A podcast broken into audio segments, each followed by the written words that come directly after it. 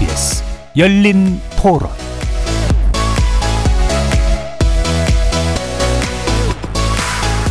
안녕하십니까. KBS 열린 토론 배종찬입니다.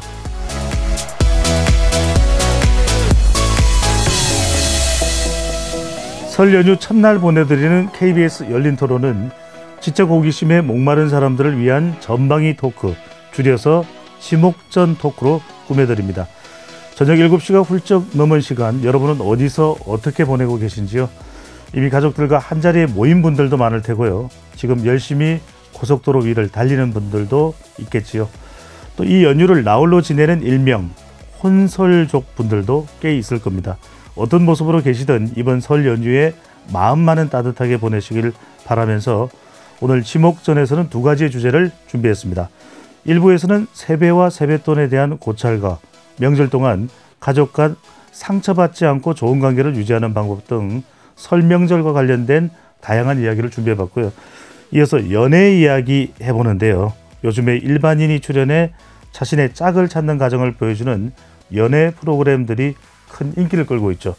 2부에서는 연애 프로의 전성시대, 우리는 왜 타인의 연애에 열광하느냐라는 주제로 이야기를 나눠보겠습니다. KBS 열린 토론 시작합니다. 치열한 토론 속에서 더 나은 세상을 찾아갑니다. 올바른 세상을 만드는 첫걸음. 평일 저녁 7시 20분 KBS 열린 토론. 오늘 함께 하실 네 분 소개하겠습니다. 나라를 걱정하는 물리학자 이종필 건국대 교수 나오셨고요. 어서 오십시오. 안녕하세요. 이종필입니다. 문학을 사랑하는 영화평론가 강유정 강남대 교수 나오셨습니다. 어서 오십시오. 안녕하세요. 강유정입니다. 미술로 타인의 마음을 들여다보는 분이죠. 차의과학대학교 미술치료대학원 김태현 교수 나오셨습니다. 어서 오십시오. 네, 안녕하세요. 명쾌한 시선으로 사회를 바라봅니다. 조은 변호사 함께합니다. 어서 오십시오. 네, 안녕하세요. 조으란입니다. 네. 아, 과연 각기 다른 전공과 개성, 지식을 가진 네 분의 출연진과 함께 만들어가는 KBS 열린 토론 지목전 토크 지금부터 출발합니다. 자, 설 연휴 시작입니다. 네 분 새해 복 많이 받으시고요. 새해 복 많이 새해 복 받으세요. 새해 복 많이. 받으세요. 네. 새해 복 많이 받으세요. 저한테 뭐 세뱃돈 안 주시나요? 아, 드릴까요? 네. 제가 할까요? 좀 세배, 주세요. 세배하실 건가요, 혹시? 다른 분들은 모르겠는데 이종필 교수님 왜 이러세요? 네. 다른 분들은 모르겠는데 강유정 교수님께는 꼭 좀 받고 싶어요. 어, 왜요? 네, 왠지 받으면 이게 네. 큰 저한테는 어, 아, 득템했다 그러나요? 요즘 젊은 세대들이. 아, 네. 네. 알겠습니다. 제가 현금은 가지고 다니지 않으니까 네, 뭐 네, 인터넷 뱅킹으로 안 주실 줄 알았습니다. 자, 어, 네 분은 먼저 간단하게 설 연휴 어떻게 보내시는지 조은 변호사부터 뭐 간단하게 어, 보통 평상시에 이런 명절 어떻게 보내시는지요? 사실 저는 명절을 원래 되게 좋아하는 편이에요. 명절에 음식 만드는 것도 되게 좋아하고 친척들 이렇게 왁자지껄 모이는 것도 좋아하는데 어. 이게 이유가 어렸을 때부터 약간 대가족에서 살다 보니까 사람들이 굉장히 북적북적 거리는 걸 좋아하게 됐어요. 예. 그러다 보니까 이제 요즘은 평소에는 뭐 교류를 잘 안 하잖아요. 친척들이랑도 잘. 그렇죠. 그런데 이제 명절이 되면 딱 이제 큰 집에 모여가지고 다 같이 북적북적 거리면서 해먹고 이러는 게 되게 좋아지게 됐는데 올해는 지금 조그만한 애가 태어났기 때문에 명절을 어떻게 보내야 되나 되게 걱정이 많았거든요. 근데 이제 명절이 시작되고 보니까 또 애 데리고 여기저기 가는 것도 좋더라고요. 음. 그래서 지금 아주 즐겁게 보내고 있습니다. 어, 명절을 사랑하는 조 변호사님의 말씀이었고, 어, 우리 김태현 교수께서는 어떠신가요? 어, 저는 전형적인 한국 그냥 며느리의 일상일 것 같습니다. 어, 남편 따라 시댁 갔다가 네. 어, 친정 갔다가 요렇게 그리고 다시 집에 돌아와서 피곤함에 몸져 눕고 어. 요 어, three step입니다. 해야 될 건 하는데 그걸 다 하고 다 하다 보니까 너무 몸이 지친다. 그렇죠. 네. 이제 다음에 또 출근을 위해서 쉬어야 되는 또 저만의 시간을 가져야 하는 그 세 가지가 항상 결혼하고 난 다음에는 치러야 하는 어떤 일인 것 같아요. 음, 스트레스를 많이 받으십니까? 그 명절 아니요. 연휴를 보내실 때? 저는 제가 선택했다라고 생각하기 때문에 제가 네. 선택한 것에 대해서 치러야 하는 대가 로 생각하면서 그냥 감당합니다. 어, 아니 오늘 뭐 다 천사분들만 나오셨나요? 어, 아니, 그렇지. 명절을 어떻게든 감당도 하시고 네. 또조 변호사님은 절기신다는 또 말씀들 제일 기대가 되는 분입니다. 이정필 교수님. 저요. 저는 그 아직 미혼이라 사실은 그 명절 때 가야 될 곳이 많지가 않아요. 아, 그래서 비교적 좀 편한 편이죠. 편한 편인데 거리가 멀어서 네. 제 집이 부산이거든요. 부산이세요? 네, 다행히 이번에는 뭐 기차표를 잘 구했습니다만 어, 예전에 생각을 해보면은 뭐 표 구하기도 쉽지가 않고 뭐 고속버스를 타면은 만 12시간 걸렸던 경험도 있고요. 네. 그래서 일단 명절 하면은 어, 어떻게 내려가지 일단 그 생각부터 들어요. 아. 지금도 지금도 사실 표 구하는 게 이번엔 좀 쉽게 구했는데 네. 지난 추석 때 상당히 힘들었었거든요. 그리고 설날 하면은 또 생각이 나는 게 좀 추운 날씨에 이렇게 음. 제뭐 집은 부산인데 할머니 댁은 다 저기 경주에 계셔가지고 아, 부산 갔다가 다시 또 추운 칼바람 맞으면서 네. 경주 갔다가 부산에 눈이 많이 안 오거든요. 그래서 따뜻하죠. 네, 그 설날 때 이제 경주 가서 눈 보면은 그게 또 그렇게 즐거웠다. 아. 아, 이게 설이구나. 아, 조금 더 북쪽이니까. 네, 네, 네. 거기는 경주에서. 내륙 지방이고 해서 눈이 많이 오고. 불국사와 다보탑도 볼 수가 있지 않습니까? 네, 좀 멀리 가야 되고 네. 그런 기억이 있고 그 혹시 네. 이 명절 고향 네. 내려가고 싶지 않아서 머리를 기르신 건 아니죠? 아, 그거하고는 관계가 없고요. 네. 근데 저희가 그 최근에는 그 명절 차례를 다 없앴어요 저희 집안에. 음. 그래서 저희 집안에 뭐 저기 며느님 분들께서 굉장히 좋아하시고, 어. 네, 그 부담이 많이 없어졌으니까. 네. 그래서 지금 차례를 없앤 다음에 우리가 명절을 어떻게 또 즐겁고 화목하게 보낼지 음. 계획들을 지금 이제 세우고 있어요. 앞으로는 명절 좀 더 즐겁게 보내자고. 오. 네, 괜찮은 것 같아요. 새로운 변화가 또 예상되는 이종필 교수님 네. 또 가족분들이시고 강윤정 교수님은 하루 종일 영화만 보시는 건 아니죠? 그게 요즘에 좀 바뀌었어요. 네. 워낙에 작년까지만 해도 설명절 하면은 설명절에 어떤 영화가 특별히 개봉하는지 아. 이런 게 좀 굉장히 관심사였는데 올해는 좀 다 느끼시겠지만 특별히 설명절 때문에 개봉하는 영화가 따로 마련이 되지는 좀 않고 있고 음. 우리도 일종의 약간 서구식 holiday 개념 있잖아요. 그래서 연말쯤이 좀 더 사람들이 좀 즐기는 분위기가 되고 그래서 소위 말하는 우리 천만 영화도 지금 25일 기준으로 해서 그 연말에서 연초 사이 서울의 봄에서 나왔잖아요. 네. 그리고 명량 아, 노량도 그때 개봉하고 그런 것처럼 약간 이- 옮겨가고 있다. 이게 전체적인 조금 라이프 스타일이 바뀌어서인 듯도 하고요. 어. 그리고 오히려 OTT에서 2월 9일 오늘 어, 이렇게 새로운 이제 오픈되는 것에 대한 더 기대감이 높아지는 거 보니까 요 짧은 시간 안에 야, 세상이 좀 많이 바뀌고 있다라는 걸좀 어. 절감하게 됩니다. 네.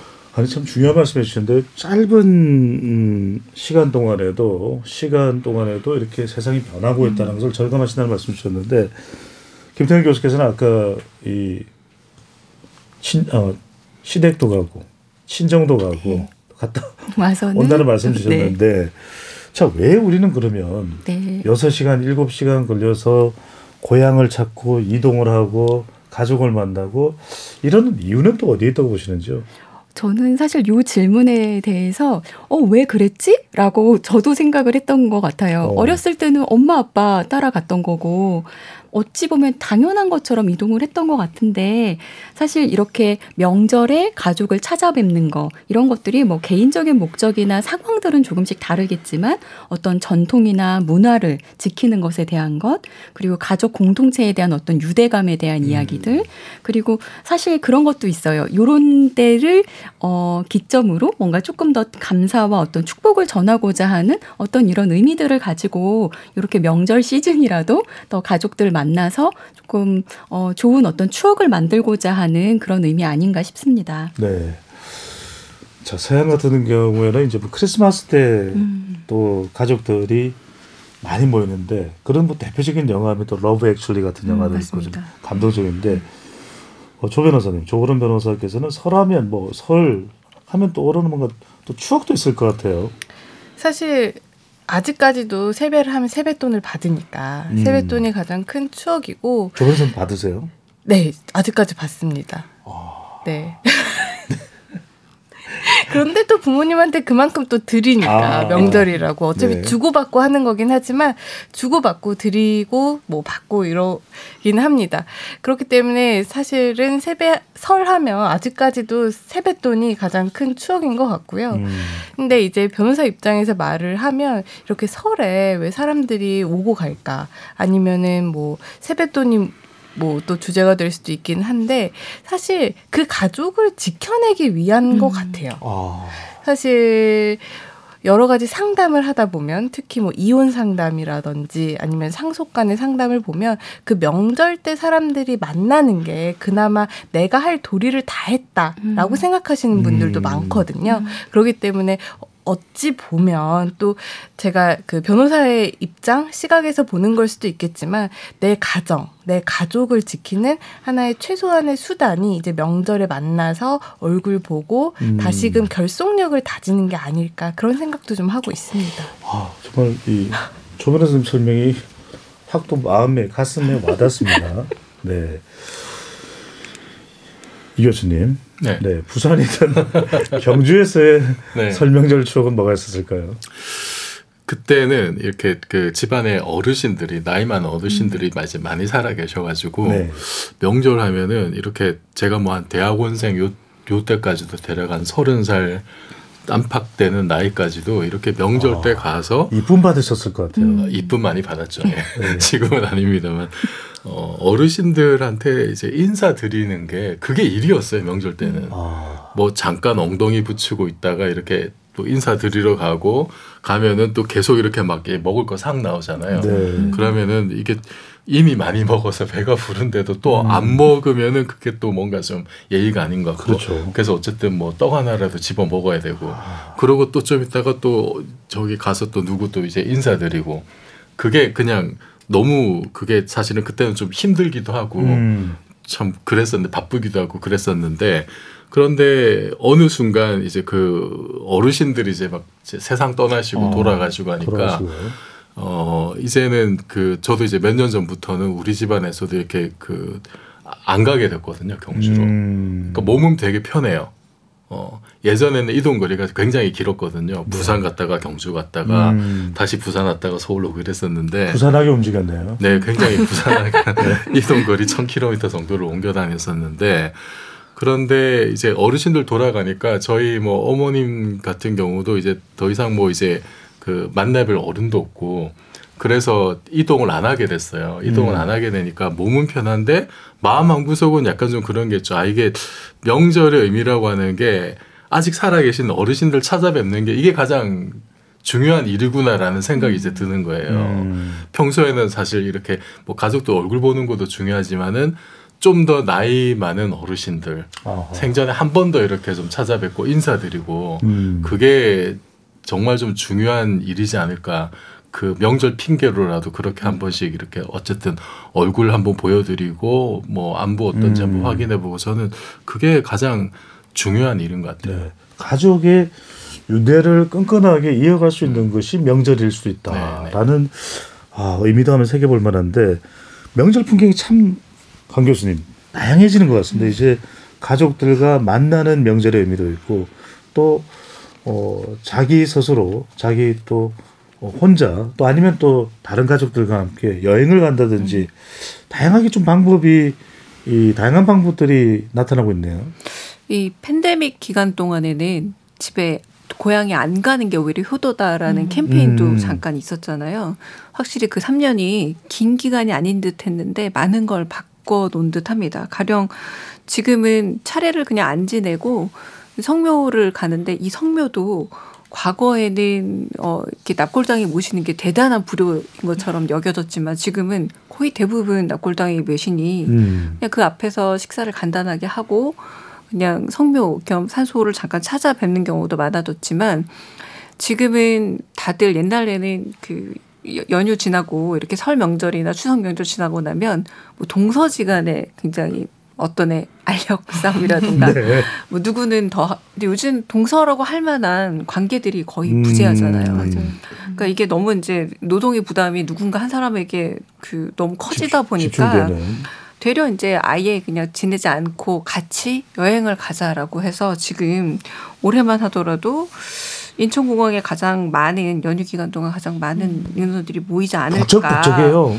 네, 지금 97만 7천 명 정도가 예상이 되고 있다고 음. 하는데 보니까 뭐, 뭐 오늘도 지금 비행기 표가 여전히 팔고 있고 그래도 젊은 분들 같은 경우는 짧게 하루 이틀 또 갔다 오시는 분들도 있고 하는 걸 보면 네. 이제는 연휴 개념이라는 게 더 크게 자리 잡고 있는 듯해요. 음. 설날 명절이기 때문에 친척들 뵙고 인사드리는데 이 시간을 다 쓴다기보다는 이렇게 4일 정도 쉴 수 있는 연휴에 뭘 할까 시간을 쓰는 거에 많은 분들이 고민하시는 것 같습니다. 그렇죠. 명절을 보내는 유형도 그만큼 좀 다양해졌다고 맞습니다. 네. 볼 수가 있겠는데 자 명절하면 조은 변호사가 말씀하신 대로 생각 안 할 수 없습니다. 세뱃돈 세비하고 네 봉투봉투 열렸네 세뱃돈 또 한편으로는 이건 어 지극히 이 명절날 뭐 당연한 문화처럼 생각되기도 한데 얼마를 줘야 될지 또 세뱃돈을 주는 대상을 어디까지로 해야 될지 이런 게 있을 것 같은데 자 명절 전문가세요.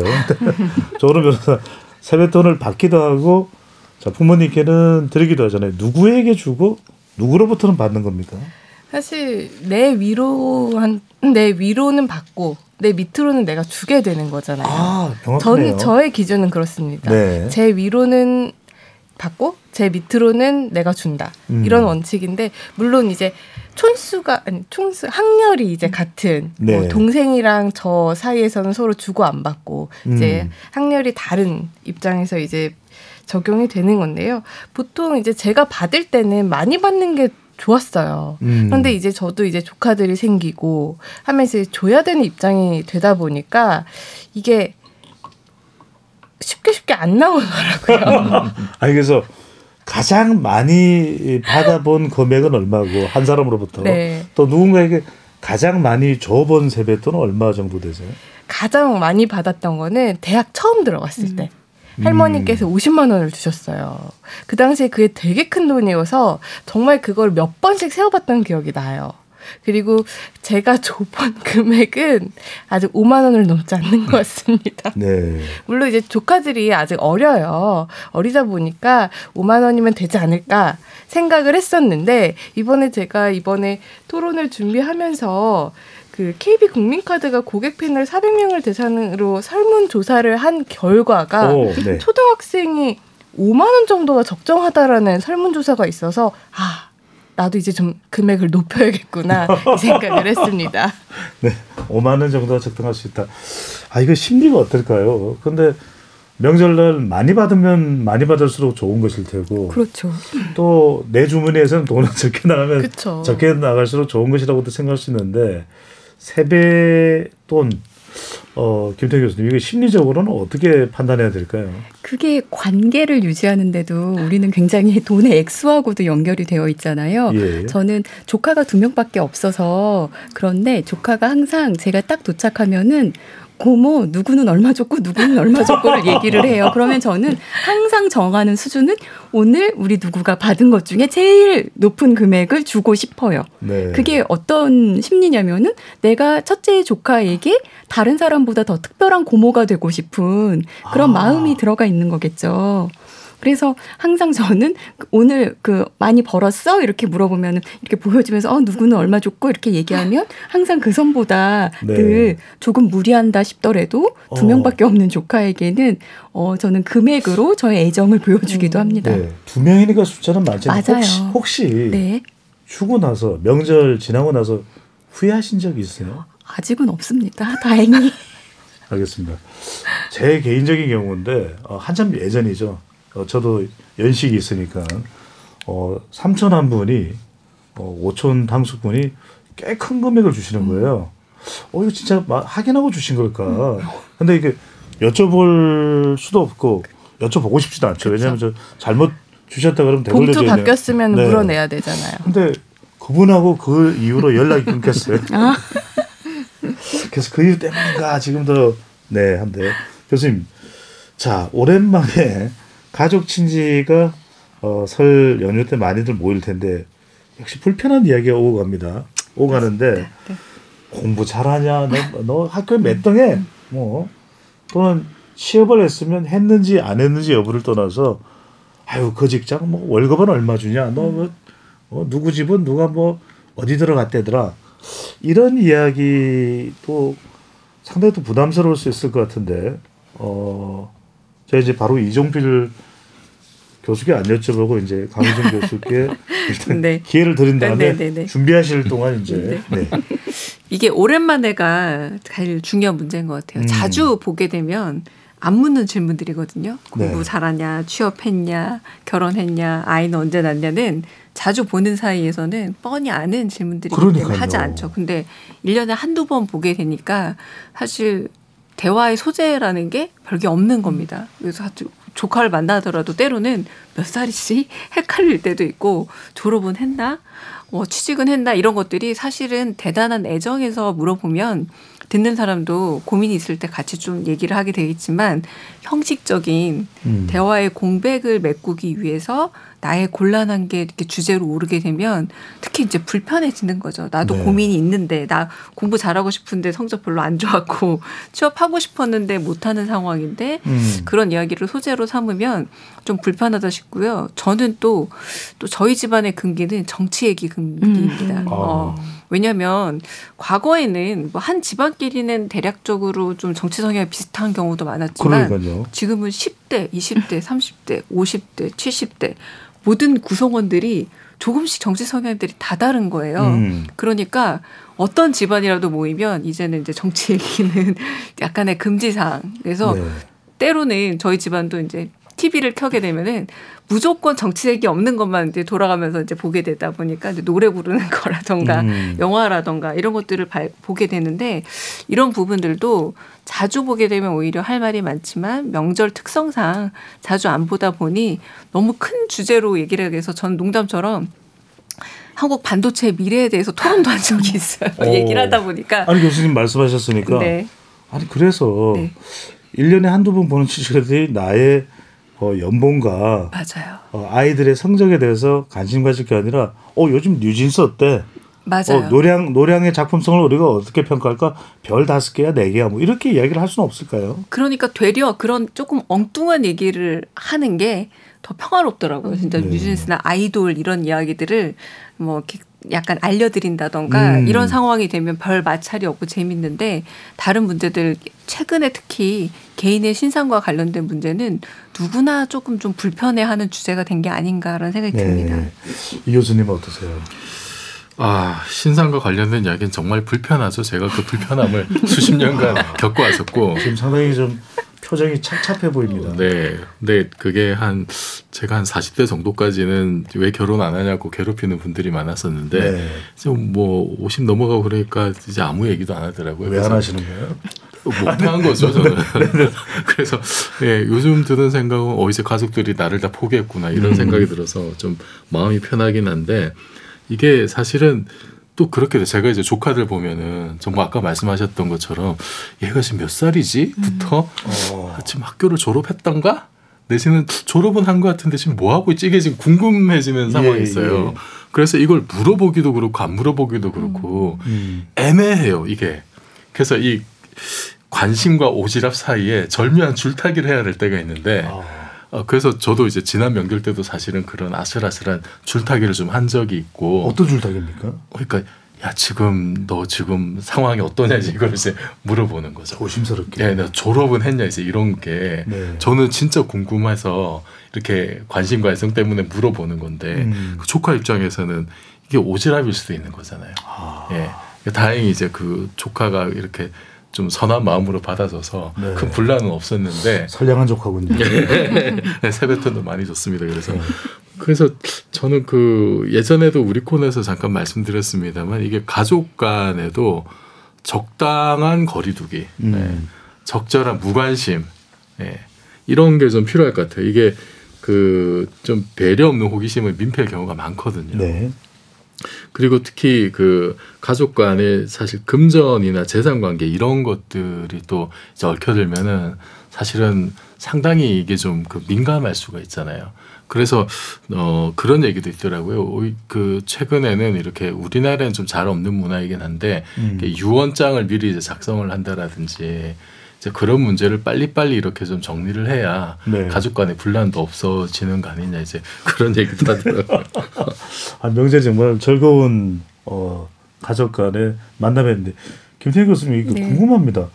이게 싫어하는 줄을 모를까요? 왜냐하면 근데 또 한편으로는 일가 친척들은 또 궁금하니까 정말 좋아하고. 네, 네. 내가 믿었던 네. 조카고 네. 또 내가 정말 예. 그냥 궁금해서 몇 살인지를 물었는데 저는 사실 그 개인적인 상담을 하잖아요.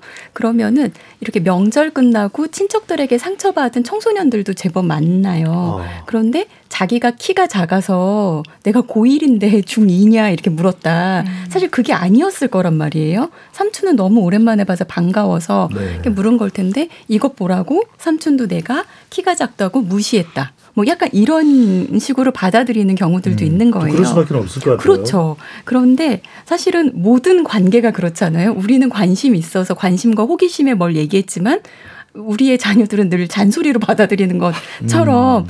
어 묻는 사람의 의도와 받는 사람의 어떤 그 받아들이는 그 상처나 어떤 그런 깊이는 조금 다를 수 있다라는 것들을 인정하고 가는 것들이 너무 중요하고 네. 어, 이거는 저는 어른들 쪽에서 더 조심하고 음. 배워야 하는 일인 것 같아요. 말씀 주신 것처럼 사실 우리 가족들은 많이 알고 더 깊이 알고 선을 넘어서 뭔가 막 부대끼는 것들이 좋은 정서라고 느끼는 경우들도 있는데 네. 그 안에서 굉장히 많은 상처 사실은 가족한테 상처받은 게 가장 크거든요. 음. 그래서 가족끼리 정말로 상처받지 않게 어떻게 소통해야 될지 상처를 주지 않으면서 내가 너에 대해 관심이 있다라는 것을 표현할 수 있는 방법들은 네. 서로 훈련하는 것들은 되게 중요한 부분인 것 같아요. 교수님 명절날 이렇게 이 가족들 좀 낯선 가족들 특히 네. 일 1년에 한두 번 가족들 만났을 때 이런 마상 마음의 상처를 입는 이야기를 들었을 때좀 어, 정신적으로 극복할 수 있는 핵 꿀팁 뭐가 있을까요? 사실 저는 그 꿀팁을 그 사람들마다 조금 다를 것 같아요. 음. 그리고 전 요즘에 약간 많은 컨텐츠에서 뭐뭐의 뭐 방법 세 가지, 약간 꿀팁 제공 이것들이 되게 조심스럽긴 한데 어, 어, 상처 받았다면은 누구 때문에 상처 받았다라는 거를 인정하는 거를 좀 했으면 좋겠어요. 괜히 짜증 내지 말고. 음. 그게 아 내가 이모가 그렇게 말한 거가 약간 속상했어. 자존심 상했어.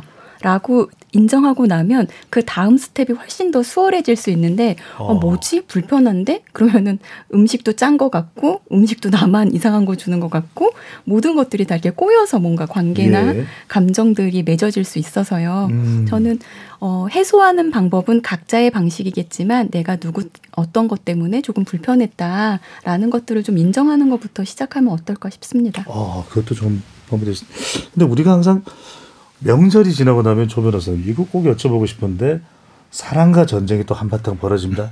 아이고 왜 좀 그 어, 엄마 이야기 하는데 좀 듣고 있지 왜 그랬어? 이러면 또 아유 나 정말 너무 힘들어 여보 이러면서 명절 이후에 어, 연기가 좀 부족했네요. 네. 명절 명절 이후에 어 뭐 이혼을 한다든지 부부 간에 갈등이 폭발하는 경우들이 많다고 그러는데 이거 늘 듣는 이야기입니다. 그런 어 가장 큰 이유는 서로 간에 뭐 정신적인 상처를 입게 되기 때문인가요? 어떻게 판단해야 될까요? 일단 실제로 뭐 설이라든지 추석이 끝나고 나면 상담 건수가 늘어요. 어. 늘고 통계청의 통계를 봐도 명절이 지나고 나서 협의 이혼을 신청한 건수라든지 아니면은 이혼을 하겠다고 소재기를 하는 그런 케이스라든지 이런 것들이 적게는 10%에서 많게는 30, 39% 정도까지 급증을 하거든요. 음. 그러다 보니까 진짜 명절 때 무슨 일이 있는 건 분명해요. 이건 유의미한 통계잖아요.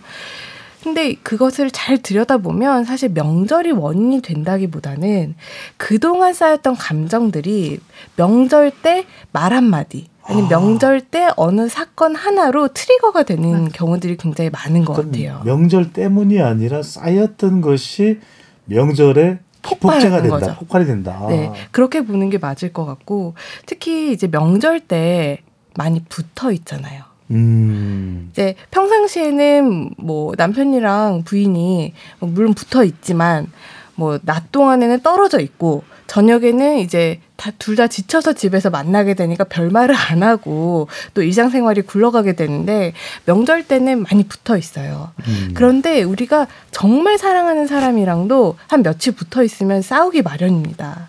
심지어는 남편이 아니라 우리 부모님이랑 우리가 며칠 같이 있으면은 싸우잖아요. 음.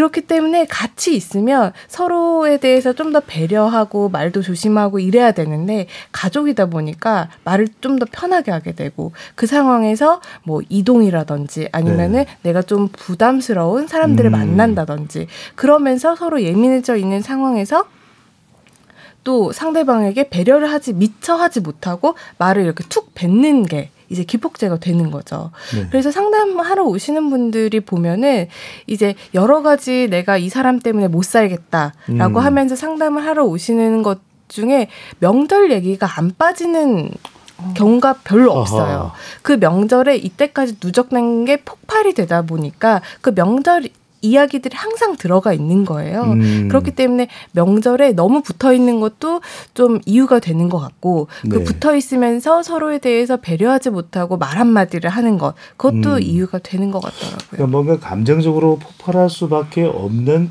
상황이 만들어진다 이렇게 볼 수 있는데 실제로 뭐 제 경우지만 주변에 이 명절 때 지방 내려가서 시댁 가서 힘들었던 것 때문에 이혼하는 경우도 있고 또 명절 고통 증후군을 또 호소하는 분들도 많은 것으로 아는데 김태현 교수님 오늘 병원에 계시니까 계속 여쭤봐야 될 것 같아요. 어떻게 극복할 수 있습니까? 저는 그 그것도 마찬가지예요. 상담도 네. 명절 지나면은 늘고요. 정말 재밌는 건 아동 상담으로 왔던 경우도 명절이 지난 다음에 부모 상담으로 바뀌는 경우들도 있어요. 그래요. 네네. 네. 그런데 사실은 저는 딱 두 가지 말씀드려요. 부부 치료할 때그 남편분에게 당연한 거는 없다라는 거를 꼭 말씀드리거든요. 음. 근데 우리가 왜 사회적 담론이 지금 많이 해체되고 있는 시, 시기인 것 같긴 한데 부모님이 가지고 있는 기준, 남편이 가지고 있는 기준, 아내가 가지고 있는 기준들이 다 다르기 때문에 남편은 당연하다고 생각되는 것들이 아내에게는 부담으로 느껴질 수 있다라는 것. 그래서 당신의 아내가 본가에 같이 가서 명절을 하고 그 명절을 같이 보내고 있는 것이 당연한 것이 아닙니다라는 것을 인정해 주십시오라는 거 하나. 아. 그리고 아내분들께는 끌려가지 마십시오. 빨간 날은 당신이 선택할 수 있습니다. 안 가도 됩니다. 그거 선택인데 네. 피해자처럼 끌려가지 말고 피해자가 됐다고 생각하면 계속 피해자 피해 의식이 계속 생기거든요. 그러니까 선택해서 가십시오라고 두 가지 안내 드립니다. 어, 이게, 어, 이게 김 교수님 말씀 들으니까 어떻게 하면은 훨씬 갈등이 좀 줄어들 수 있다 이런 생각도 드네요. 저 같은 경우에는 아예 그냥 어, 아내가 다 옳다. 아, 또 문제가 될 수 있나요? 아닙니다. 너무 네네. 바른 편이십니다. 제가 그런 사람입니다. 자, 이 교수님. 네. 우리가 뭐 명절 그러면 좀 심각한 이야기만 할 필요가 없는 게 아니 사실 혼자만의 혼자 또 명절을 보내시는 분들은 또 그들만의 기분을 낼 수 있는 다양한 또 방법이 있다고요. 네, 혼자 저도 몇 번 보내봤는데요. 네. 별로 좋진 않아요, 사실. 좋진 않고, 어, 근데 최근에는 그 혼자 명절 보내는 그 뭐 혼명족들, 뭐 혼설족들, 음. 이런 분들이 이제 또 많아지는 것 같아요. 그래서 보니까 그런 분들을 이렇게 타겟으로 해서 상품들도 많이 나오던데 제가 보고 참 재밌었던 게 편의점에서 그 혼설족들을 위한 설날 도시락 이런 거를 많이 만들어서 출시를 하는데 네, 여기 지금 메뉴가 뭐 소불고기 잡채 모듬전 나물 명태회에서 구첩 반상이라고요. 어, 괜찮네요. 네, 사진을 봤는데 어, 먹어보고 싶은 네. 네, 그 정도로 굉장히 가격도 되게 착하잖아요. 7,400원이면. 오. 그리고 또 최근에는 그 이제 다들 너튜브 많이 보시잖아요. 너튜브 네.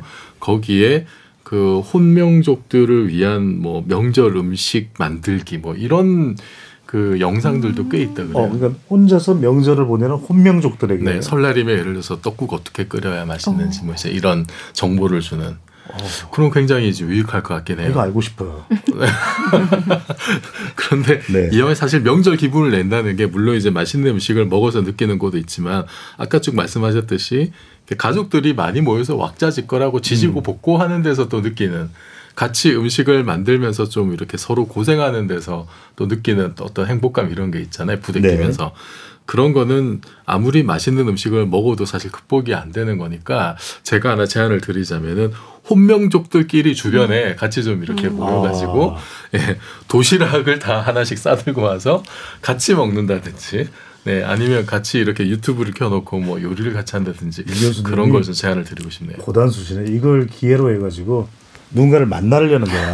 네. 나는 솔로 뭐 이걸 해보려는 거야. 아, 실제로 이 네. 연휴 때 혼자 지내다가 이렇게 오래 연락하지 않던 이성 친구랑 연락해서 밥한 끼 먹다가 잘 되는 경우도 상당히 많더라고요. 오. 네, 네.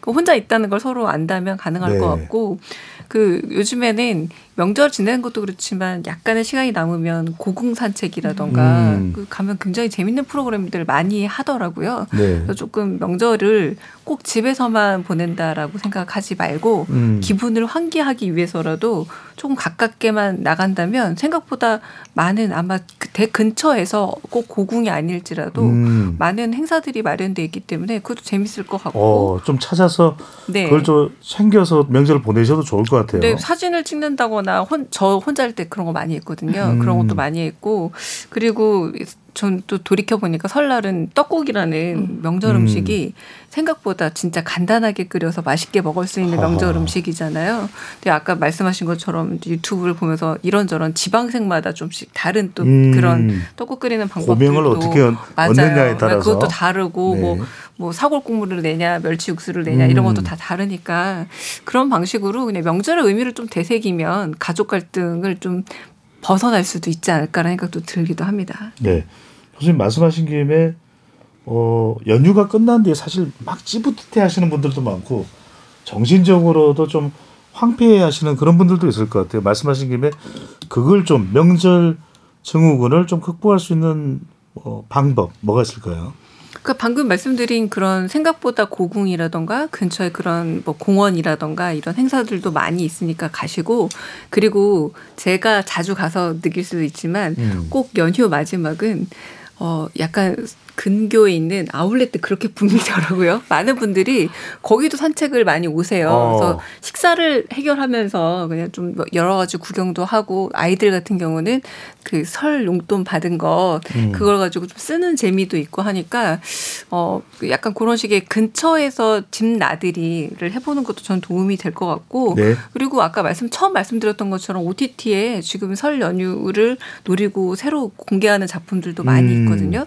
이런 것들 같이 좀 가족들이 저녁에 쉬면서 보더라도 어 그래도 하루 정도는 내일 출근하지 않는 연휴에 빨간 날이 아. 남아 있으니까 좀 그런 여유를 우리 가족끼리 잠깐 보내는 게 네. 어, 다른 가족들을 만나느라 너무 나 아이인데 이하느라 힘들었어 하는 이 아이형 아. 가족들에게는 가족의 그 작은 가족의 돈독함을 좀 다시 누릴 수 있는 계기가 네. 되지 않을까 싶습니다. 또 가족의 에너지로 재충전을 하면서 어, 명절의 피로를 또 회복할 수 있는 방법도 있을 수 있겠네요.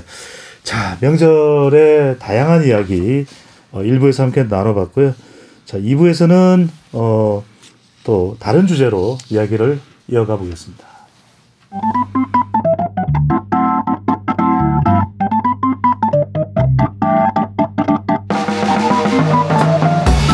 세상을 바꾸는 질문 열린 토론이 시작합니다.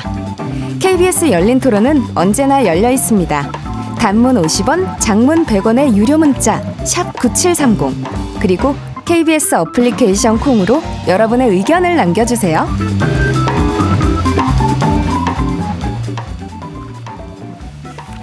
네, 지적 호기심에 목마른 사람들을 위한 전방위 토크 어, 지목전 시간입니다. 이종필 건국대 교수, 강유정 강남대 교수, 차의과학대학교 미술치료대학원 김태현 교수, 조어른 변호사 네 분과 함께합니다. 자, 1부는 설, 설명서가 관련된 이모저모 이야기 재밌게 나눠봤습니다. 자, 두 번째 주제는요. 요즘 일반인이 출연하는 연애 프로의 전성시대 남녀가 사귀는 거죠. 솔로들을 한 공간에 모아놓고 누가 커플이 될지 알아맞히는 프로도 있고요. 일명 돌싱 어, 분들을 모아놓고 짝을 찾기도 하는 등 이 프로그램의 종류도 다양해지고 있는데 2부에서는 연애 프로의 전성시대 우리는 왜 타인의 연애에 열광하는가 이야기를 좀 나눠보겠습니다. 강 교수님께서 먼저 좀 이야기를 해주시면 좋을 것 같은데 우선 저도 이런 말 드려 드려도 되는지 모르겠는데 좋아합니다 이런 프로그램. 네. 제가 왜 좋아하는지는 저도 모릅니다. 자 일반인들이 출연하는 연애 프로그램 짝짓기 프로그램이라 그러죠. 어 제가 한참 좋아했던 프로그램 중에는 어 다른 방송사긴 하지만 사랑의 스튜디오. 음. 네. 약 아주 30년, 오래된 거 아니에요? 30년 프로그램이네요. 조용히 하세요. 네. 자, 최근에 네. 대표적으로 인기를 얻는 프로그램 좀 소개를 해주시면요. 이게 스펙트럼이 굉장히 다양해졌습니다. 그러니까 솔로 지옥 같은 이런 그 OTT에서 마련한 프로그램 같은 게 넷플릭스거든요. 이게 거의 인플루언서급. 그러니까 일반인이라기보다는 연예인을 당장 해도 무리가 없겠다 싶은 분들이 외모라던가 뭐 직업적인 면이라던가 굉장히 선택을 당해서 나오신 듯한 이런 분들이 나오는 프로그램부터 시작해서 그리고 한 번쯤 이혼을 해야 나갈 수 있는 자격이 있는 돌싱글스 같은 프로그램도 음. 벌써 시즌 여러 회 거듭이 되고 있는데 사실 이곳에 나오시는 분들도 보면은 외모라던가 여러 가지 면들이 어 그냥 우리 주변에서 보는 그런 장사 미사들하고는 좀 다른 외모를 음. 가지고 있는데 반대로 그러면 많은 분들이 좋아하는 나는 솔로 같은 그런 프로그램을 보자면 조금 친근한 사람들 그래서 뭐 어, 회사도 좀 알만한 근처에 있는 내가 아는 음. 사람 한 사람 정도 다니는 회사라던가 그리고 그 외모들도 약간 좀 편안하게 학교 다닐 때 한두 번쯤 내 옆에서 한번 봤던 강의를 같이 들어봤을 법한 걸 좀 평범한 사람들이 나와서 또 굉장히 또 저변이 넓기도 하지만 한편으로는 한번 헤어진 사람들만 다시 나올 수 있는 또 프로그램도 있어서 환승연애 같은 경우는 네. 전 ex 커플들이 나와서 이 ex가 다른 사람과 잘 되는 거를 내, 내눈 앞에서 지켜보는 이런 프로그램도 있거든요. 어허. 그러니까 이게 다 시청률이 제법 나옵니다. 무슨 말이냐면 조금씩 연령대도 좀 targeting이 다르고요. 그리고 성별도 targeting도 20대 여성, 30대 여성 내지는 20, 30대 남성 이런 식으로 다 달라져 있지만 모두 다 시청률이 잘 나올 만큼 많은 분들이 내가 직접 연애하는 것 이상으로 이 대리 연애를 굉장히 환호하고 있는 게 이런 다양해진 프로그램에서 나오고 있습니다. 그렇군요. 요즘도 여전히 인기가 많은 관찰 프로그램의 성격 대리만족. 저는 어떤 프로그램 같은 경우에는 출연자들을 보면 어 이게 비주얼이 현, 현타가 맞아요. 음. 현타가 오더라고요. 자, 안 여쭤볼 수가 없습니다. 이종필 교수님. 네. 특히 관심을 가지는 프로그램이나 프로그램의 내용 없어요. 오. 일단 저는 안 봐지더라고요. 네. 어, 안 봐지는 이유가 어, 그 프로 나오는 분들이 너무 선난 삼녀들이고 음. 나이도 젊고 그래서 일단 그 제 처지에서 너무 짜증이 나고 음. 어, 요즘은 저렇게 잘난 분들만 연애를 하는구나 싶은 생각이 좀 아니 이 들어서 교수님 잘나셨어요. 아 이상한 소리 하지 마시고요. 네. 그, 어, 지금 강 교수님께서 이렇게 잘 얘기해 주셨는데 저는 이제 깜짝 놀란 게 이게 우리나라에서도 이렇게 굉장히 좀 섹스 어필한다 그럴까요? 음. 굉장히 노출과 수위가 높은 그런 프로그램들도 이제 있는 것 같아요. 네. 그게 그 뭐 예를 들면은 잠만 자는 사이 이런 프로그램도 있대요. 잠만 자는 사이인데 여기서 우리가 보통 자만추라고 하면은 네. 자연스러운 만남 추구한다고 하잖아요. 음. 근데 여기 잠만 자는 사이에 부제가 뭐냐면은 자보고 만남 추구. 네, 이, 어, 이제 어, 이게 제목 그렇게 네. 줄여서 어, 네, 네, 네. 들어오면 그게 아예 이렇게 충격적이기도 하네요. 예. 그러니까 요거는 이제 어떤 거냐면 다양한 스펙트럼 중에 그런 좀 섹스 어필하는 좀 노, 노출이나 뭐 이제 이런 것이 좀 음. 강조된 그런 쪽 계열이 이제 이런 한 부류가 있고 뭐 에덴 같은 경우도 이제 그런 프로라고 해요. 음. 어, 그 자극성을 좀 극대화한 프로. 이게 사실 외국 같은 경우에는 이런 음. 식의 그 애정 프로그램이 굉장히 많다고 합니다. 수위가 높은 게. 음. 그게 많은데 그 우리나라에서 그 만든 솔로 지옥이 사실 그 넷플릭스에서도 굉장히 그 외국에서도 엄청나게 사실 화제가 되거든요. 인기가 되고 네, 있군요. 인기가 있는 이유가 솔로 지옥 같은 경우는 그런 그 어떤 섹스 어필하는 좀 자, 약간 자극성 있는 면도 없지 않아 있는데 네. 굉장히 이제 볼거리도 선남 선녀들 정말 이렇게 어, 몸매도 좋은 그런 분들이 많이 나오면서 거기에 뭐가 또 균형을 맞추고 있냐면은 출연자들의 어떤 감정의 미묘한 흐름 음. 이런 것들이 굉장히 이제 잘 들어가 있어요.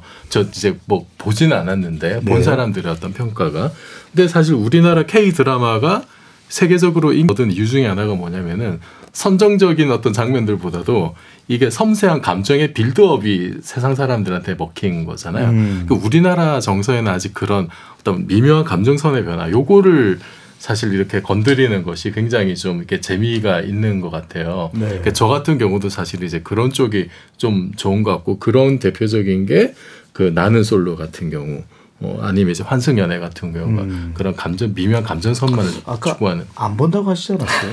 나는 솔로 16기 돌싱편은 워낙 화제여서 어쩌다가 이제 한 번씩 이제 보게 됐죠. 그래서 나 이런 프로들이 굉장히 많구나 저도 사실은 깜짝 놀랐습니다. 네. 어, 연애 프로그램을 아주 좋아하는 이종필 교수님한테 감상을 들어봤고요.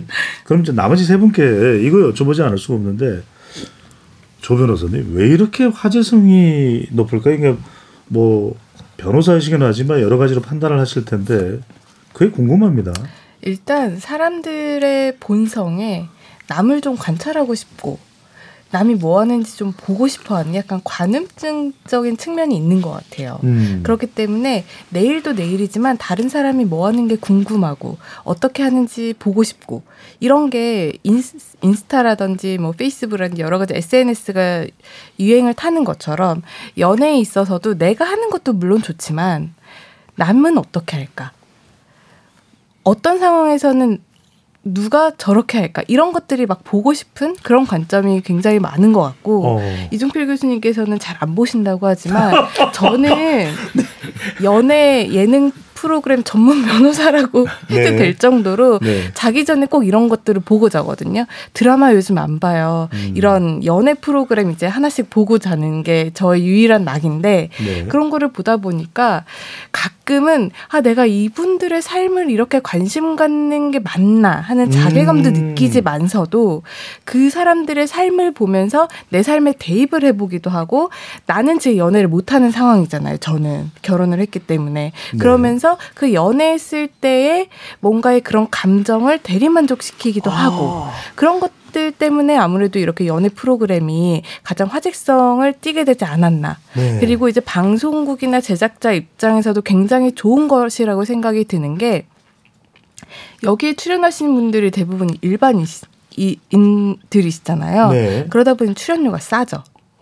아. 저는 이게 이렇게 유행을 하는 게 물론 뭐 계속 이렇게 화제성도 높고 뭐 프로그램을 잘 만든 측면도 있지만 일단 네. 가성비가 저는 되게 좋다라고 생각을 하거든요. 높고 또 주목도 많이 받으면서 정작 제작비는 그렇게 높게 들지 않는 네. 비싸게 들지 않는 가성비가 있다. 네, 그렇기 때문에 계속 이걸 재밌게 더 만들 수밖에 없는 거죠, 제작자 입장에서는. 네. 그런 면도 하- 하나의 요인이 되지 않을까, 그렇게 음. 생각을 하고 있습니다. 김태희 교수께 이거 여쭤봐야 될 것 같습니다. 네. 제가 가끔씩 타박을 받는 게 이런 연애 프로그램을 이렇게 거의 정신줄 놓고 보고, 보고 있으면 와이프는 그래요. 그거 왜 보? 그거 왜 그걸 왜 봐? 맞아. 이렇게 물어보거든요. 그러니까 이게 꼭 미혼뿐만 아니라 그렇죠. 기혼자들도 넋이 나가서 보고 있는 이런 현상. 이건 무슨 이유 때문이라고 봐야 될까요? 그 앞서 그 조 변호사님이 말씀해 주신 것처럼 대리 만족인 거고 아 나도 저럴 때가 있었지 뭔가 설레이고 뭔가 알콩달콩하는 그런 것들을 보면서 어 그 도파민 과다죠 이게 남의 어떤 사랑 이야기들을 보면서 막 나도 그걸 보면서 대리 만족을 겪게 되는 것들도 있는데 사실 저는 사실 그런 기혼자들이 어 정말로 나는 지금 연애를 못하니까 이런 걸 보면서 이렇게 보는 거 괜찮다고 뭐 생각이 돼요. 자기 선택이니까.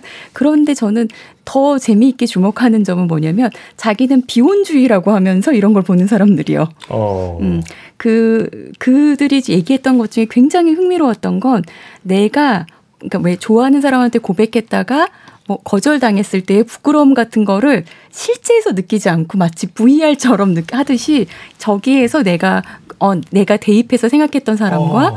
어 내가 좋아했던 사람이 연결되면 기쁘고 네. 내가 뭐 뭔가 고백했다가 거절당하면 막 생- 약간 수치감을 느끼잖아요. 그- 상황에 빠지더네요. 그렇죠. 그런데 거기에서 실제 일상이라면 너무 창피하고 이런 게 있지만 그거를 느끼지 않아도 되잖아요. 그냥 그- 그 리모컨 끄면은 이제 끝난 상황이니까요.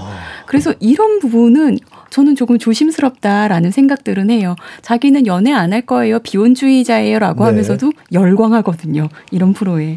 어, 안전한 대리 만족을 하고 맞아요. 있다. 안전하죠. 네. 아련했던 연애 감정을 불러일으키면서 대리 만족 또 안전한 대리 연애. 네. 아 근데 이, 이 교수님과 강 교수님 교수님 두 분께 여쭤봐야 될 것 같은데 그러면 이런 프로그램에 관심이 높다라는 것은 아 나 결혼할 거야 하는 마음도 있, 있을 것 같거든요. 이런 연애 프로그램을 즐겨본다라는 건. 근데 정작 우리 사회는 지금 어, 미혼 남녀 절반이 연애를 안 하고 있다.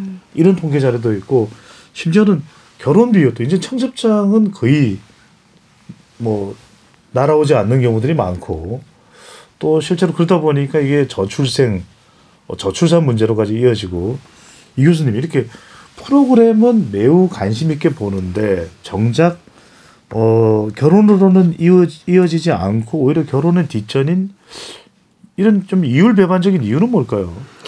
이게 제 생각에는 그래요. 어, 사실 결혼을 하는 건 부담스러운데 설렘은 좀 느끼고 싶어요. 그런 이유가 가장 크지 않을까. 그리고 이런 연애 리얼리티가 인기를 끄는 이유 중에 또 하나는 제 생각에는 그 어, 애정 드라마, 로맨스 드라마물에 대한 어떤 역작용. 음, 아 이건 어차피 드라마야 라고 하는 그런데 어 그 연애 리얼리티 보면은 나같이 평범한 사람이 나와서 어 드라마는 모든 연애사가 다 성공하는데 음. 연애 리얼리티는 실패도 많이 하잖아요. 어, 어, 그러니까 저- 정말로 실제 이야기를 보는 데서는 쾌감 같은 게 있는 것 같아요. 더 리얼하고. 네.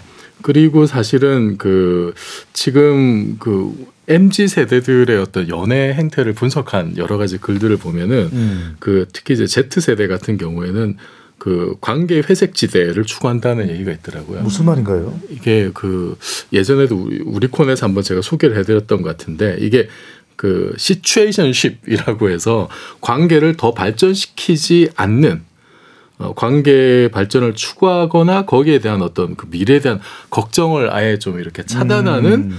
그런 어떤 그 새로운 어떤 연애관 이런 거를 많이 추구하는 거예요. 그러니까 뭐 사귀면은 우리 썸 타다가 그러면은 이게 어, 얼마 뒤에는 그럼 본격적으로 우리 오늘부터 일일이야 하다가 그러면 나중에 결혼해야 되나 이런 관계 발전을 주기 생각을 하게 되는데 네. 그런 걸 일단 차단하는 거죠. 아, 차단하고 예를 들어서 썸을 타면은 그냥 썸 타는 그 자체에만 일단 만족을 하고 음. 그 이후의 상황에 대해서는 일단 회색으로 남겨두는 그러니까 명확하게 정립되지 않은 어떤 관계 회색지들을 추구하는 그런 연애를 하는 것이 Z 세대 특징. 요즘 그런 연애를 많이 볼 수가 있어요. 이라고 하더라고요. 네, 네. 미래 관계 너무 이제 얽매이지 않는.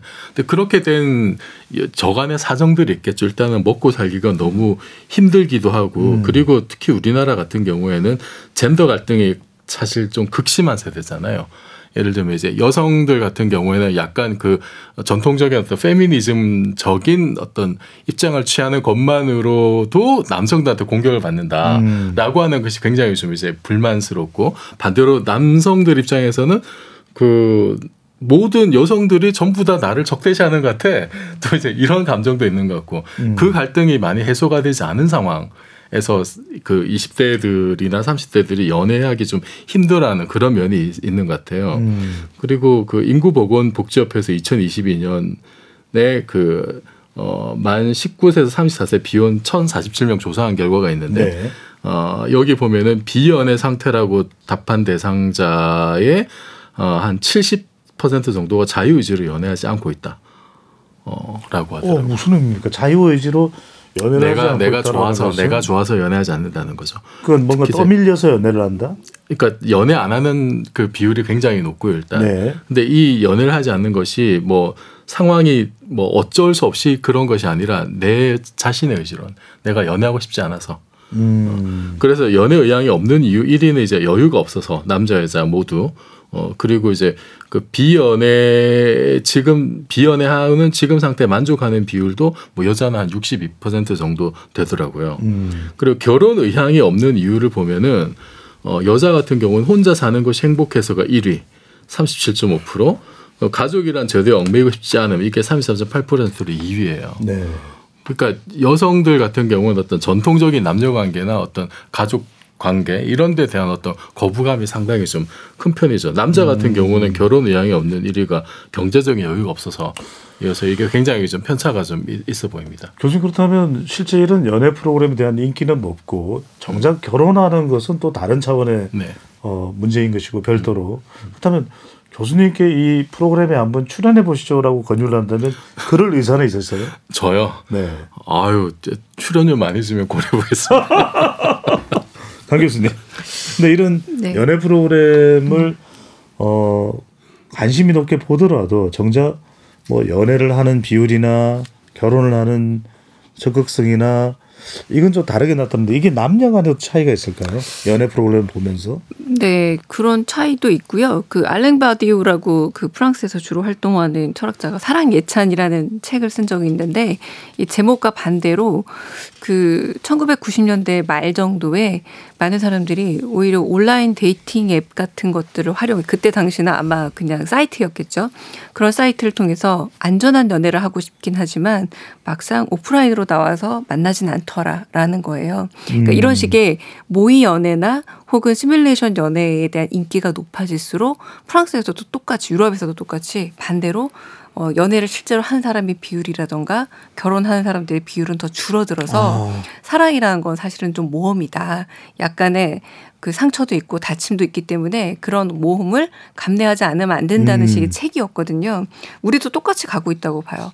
과거에 그 비슷한 시기에 1990년 말에 접속 이런 영화들만 하더라도 온라인에서 서로를 모르고 만났지만 결론은 마지막에 만나는 걸로 끝나게 되지만 지금은 스펙트럼이 다양하게 만남 그리고 때때로는 헤어졌다 다시 만나고 음. 심지어 결혼했다가 이혼하고 새로운 사람을 만나는 것까지 모두 다 대리 충족을 하는 것과 달리 여성이 많은 여초 커뮤니티나 남성이 많은 남처, 남초 커뮤니티에 들어가 보면 연애하는 얘기는 거의 없고 서로에 대한 오해의 글들이 굉장히 많이 쌓여 있다라는 음. 거죠. 그러니까 실제 만나서 어떤 갈등을 빚는 것 자체가 이제는 과거에는 갈등을 빚는 게 있는 하나의 컨텐츠였다면 많은 분들이 이제 갈등도 겪기 싫어. 그냥 그거 그냥 안전하게 그리고 내가 약간 비난과 비판을 하지만 남의 일이잖아요. 그러다 보니까 비난과 비판을 하는 수위가 점점 높아지기도 하고 그들이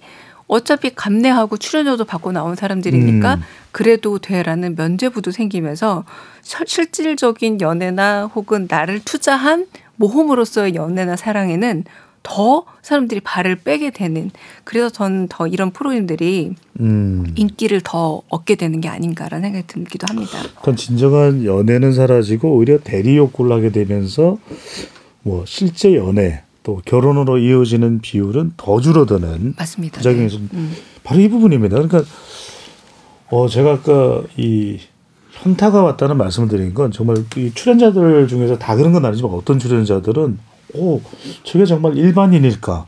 그러니까 연 어, 연예인 지망생이 아닐까? 또는 뭐 인플루언서를 노린 거 아닐까? 그 다음에 실제 맺어진다 하더라도 그 이후에 뭐 결혼이나 서로 진지한 만남으로 이어질까? 실제 한 프로그램의 경우에 나는 솔로 16기 돌싱편에서는 서로 고소까지 들어가기도 했다고 그러거든요. 그러니까 이런 연애 프로그램에서도 많은 법적인 문제 또는 이런 진정성 문제 생길 것 같은데요. 충분히 지금 많이 생기고 있고요.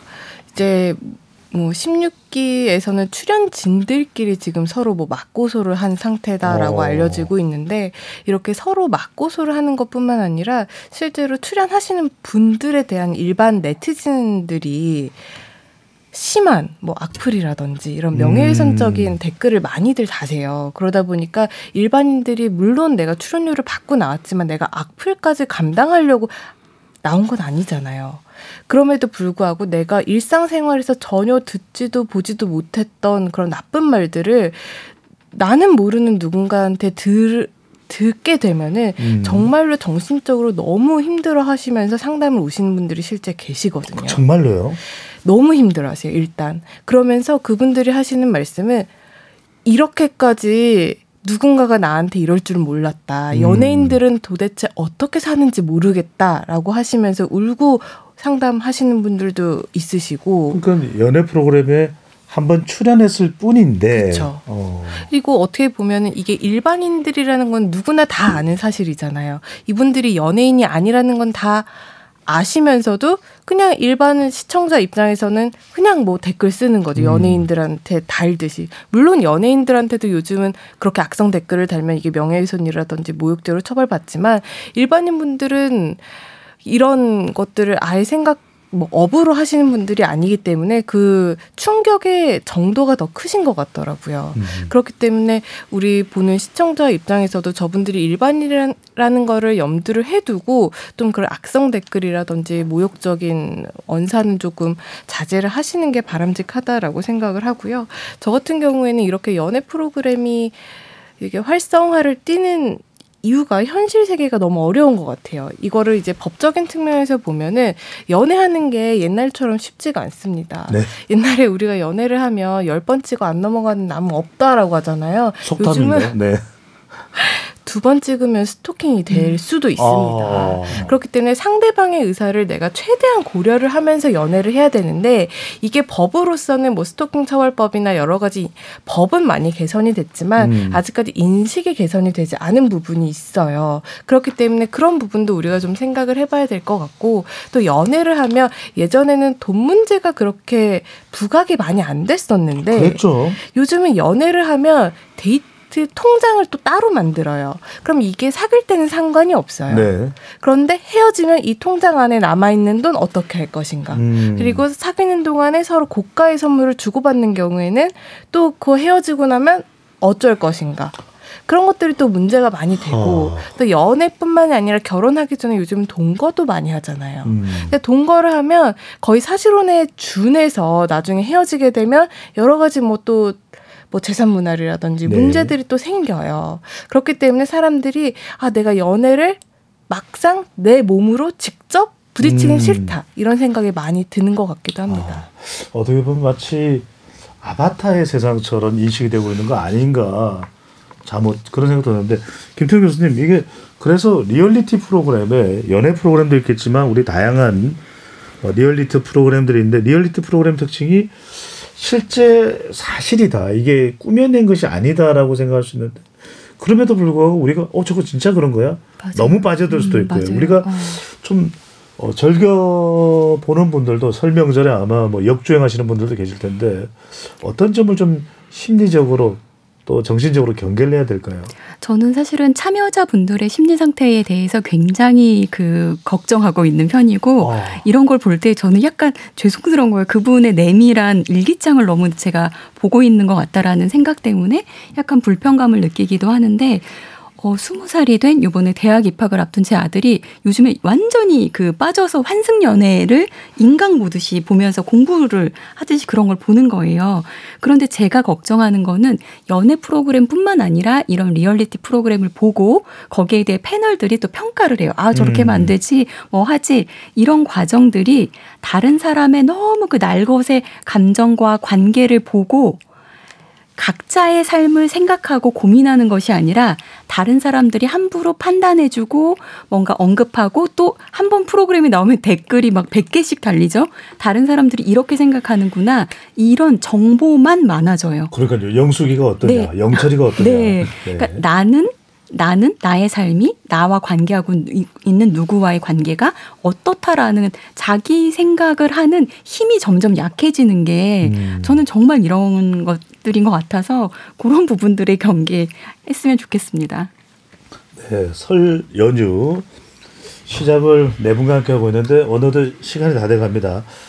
음, 리얼리티 연애 프로그램에 대해서도 이야기를 해봤고 설 명절 어떤 인식이 있는지도 함께 이야기 나눠봤는데 자 그래도 어 뭐 며칠 더 남아 있기 때문에 어떤 영화를 보면 좋을지 어떤 책을 그래도 한 권 마음에 남도록 읽으면 좋을지 네 분께 좀 어, 설 마무리 인사로 여쭤보고 어, 오늘 토론을 정리를 하려고 하는데 먼저 어, 조론 변호사 뭐 어떤 책, 영화 소개해 주실 게 있을까요? 한 각자 30초 정도 안으로 말씀을 해주시면 좋겠습니다. 아, 네, 뭐 제가 이제 연휴 때 이번에 좀 보면 좋겠다라고 아직 저도 보지 않았고요. 저도 한번 볼까라고 생각하고 있는 영화가 하나 있는데 Beyond Utopia라고 어, 그 탈북민들의 그런 탈북 과정을 담은 다큐멘터리 영화라고 하더라고요. 근데 보신 분들이 평이 좀 굉장히 좋고 해서 저도 그쪽 문제에 대해서 관심을 갖고 있는 문제기는 해서 한번 보려고 합니다. 네, 비욘드 유토피아. 또 어, 마음이 가는 분들은 또 한번 접해보셔도 좋을 것 같고 이정필 교수님. 저는 지난 추석 때 어, 아리스토텔레스의 자연학이라는 책을 들고 아 갔었어요. 어려워. 네, 엄청나게 후회했습니다. 네. 그래서 뭐 몇 페이지 못 읽고 포기하고 어 그 무빙을 봤어요. 네. 이게 20부작이어서 명절 연휴 때 보기 딱 좋습니다. 예, 음. 굉장히 만족스러웠어요. 그래서 이번 설날 때는 그때 추석 때 못 본 아리스토텔레스를 볼 생각을 아예 접었고 음. 온 가족이 그냥 편하게 잘하셨어요. 볼수 있는 어떤 뭐 액션이나 코미디 영화를 좀 봤으면 좋겠는데 음. 제가 아직 못 본 게 그 최근에 저기 그 공개된 그 마동석 주연의 황야라는 어 황야. 네 그냥 어, 제가- 마동석 액션을 볼 수 있지 않을까 네. 우리 우리 배 MC하고도 비슷한 제가 시사계의 마동석이에요. 네. 네 그래서 이제 이것 좀 기대하고 있습니다. 네. 김태희 교수께서 어 기대됩니다. 김태희 교수께서 어떤 책이나 네. 영화를 소개해 주실지. 저는 아무것도 안 하시는 거를 추천합니다. 어, 뭔가를 하려고 하는 것 자체가 저는 조금 무리인 것 같아요. 너무 많은 정보 속에서 살고 있기 때문에 어, 약간 작정을 하고 아무것도 하지 않고 걸으신다거나 천장을 조금 보고 있으면서 자신을 그냥 그 생각하는 그런 시간 가지셨으면 좋겠습니다. 네. 강 교수님 마지막으로. 어, 클레어 키건이라는 아일랜드의 작가가 있는데요. 맡겨진 소녀라고 다 읽으셔도 한 60페이지밖에 안 되는 오. 우리나라 중편 정도 소설 분량이에요. 근데 요즘처럼 이렇게 대가족이지 않은데 아주 아이가 많은 집에 넷째째 딸이 보이지 않는 딸 있죠. 꼭 4월 같은 달, 음. 윤달 같은 그런 딸이 어, 친척 집에 가서 따뜻한 한, 한 방학을 보내고 훌쩍 크는 얘기인데 아주 마음이 훈훈해지고요. 영화로는 말 없는 소녀로 만들어져서 둘 중에 영화 말 없는 소녀를 보셔도 좋고 짧은 분량이니까 소설인 맡겨진 소녀를 한번 읽어보시면 네. 아 우리 이런 시절 있었어 그래 뭐 복닥복닥 잘하지만 이런 다정함도 있었구나라고 해서 좀 훈훈해질 수 있는 책으로 영화로 권해드립니다. 알겠습니다.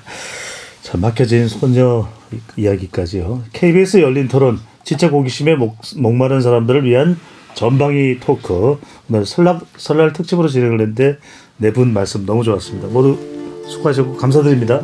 네, 고맙습니다. 네, 감사합니다. 오늘은 설날 연휴인 만큼 아, 끝곡을 준비했습니다. 들국화의 사랑일 뿐이야 들려드리면서 열린 토론 여기서 마무리하겠습니다. 지금까지 KBS 열린 토론 배종찬이었습니다.